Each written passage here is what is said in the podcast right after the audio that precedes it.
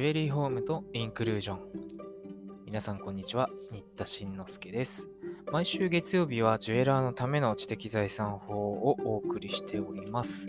商標法もそろそろ終盤ですね。今回は45回目、えー、通常使用権というお話をしていきます。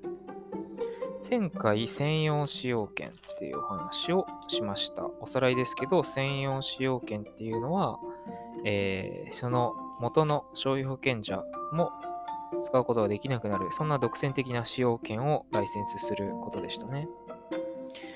えー、今回の通常使用権っていうのは、それとは違います。単に元の商標保険者から、えー、使っていいですよ。つまり、使っても何か訴えたりしませんからね。差し押さえ請求とかしませんからねっていう、そういう契約に過ぎません。だから排他性がないってことですね。えー、だから、まあ、条文で言うとですね、31条ですね、商標法。じっくり読んでみましょうか。えー、31条通常使用権。商標権者は、その商標権について他人に通常使用権を許諾することができる。2項、通常使用権者は、設定行為で定めた範囲内において、指定商品または指定役務について、登録商標の使用をする権利を有する。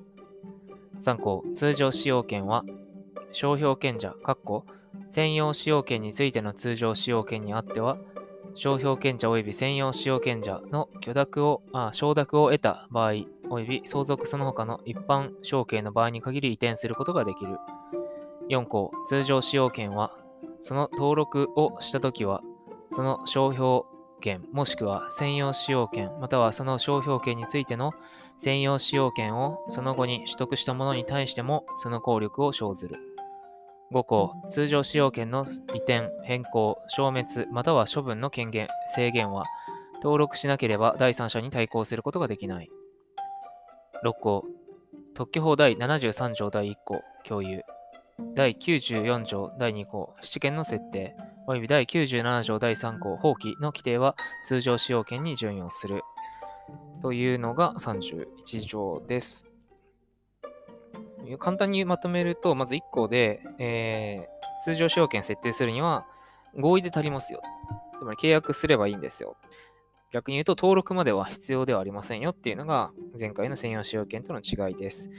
ただ、えー、第三者に対抗するためにはですね、登録をしといた方がいいよというか、えー、どういうことかっていうと、商標権者自体がね、変わっちゃったとか、そういう場合に、その、その後の新しい商標権者がですね、お前のことなんて知らねえよって言われた時のためには登録しといた方がいいですよっていうような意味で、登録が対抗要件と言われます。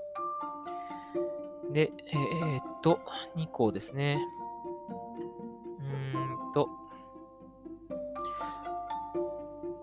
承諾を得た場合とかに移転すると、うん、いうことでした。えっ、ー、と、これ他の特許法とかでも同じなんですけど、通常使用権の中にも、えー、独占的な通常使用権っていうのがあります。つまり、あの、普通だったらね、商標権者があなたにも使っていいですよ。あなたにも使っていいですよ。何社にもライセンスを与えるってことは通常使用権の場合できるわけですよね。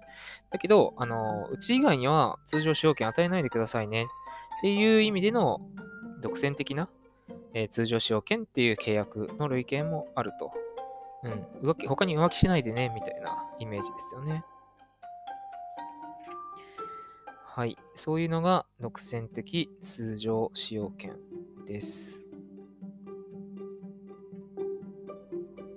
だから独占的通常証券の場合には、その独占性ゆえにといいますか、えー、使用権者に損害賠償請求権なんかが認められる、そんな、えー、裁判例などがあります。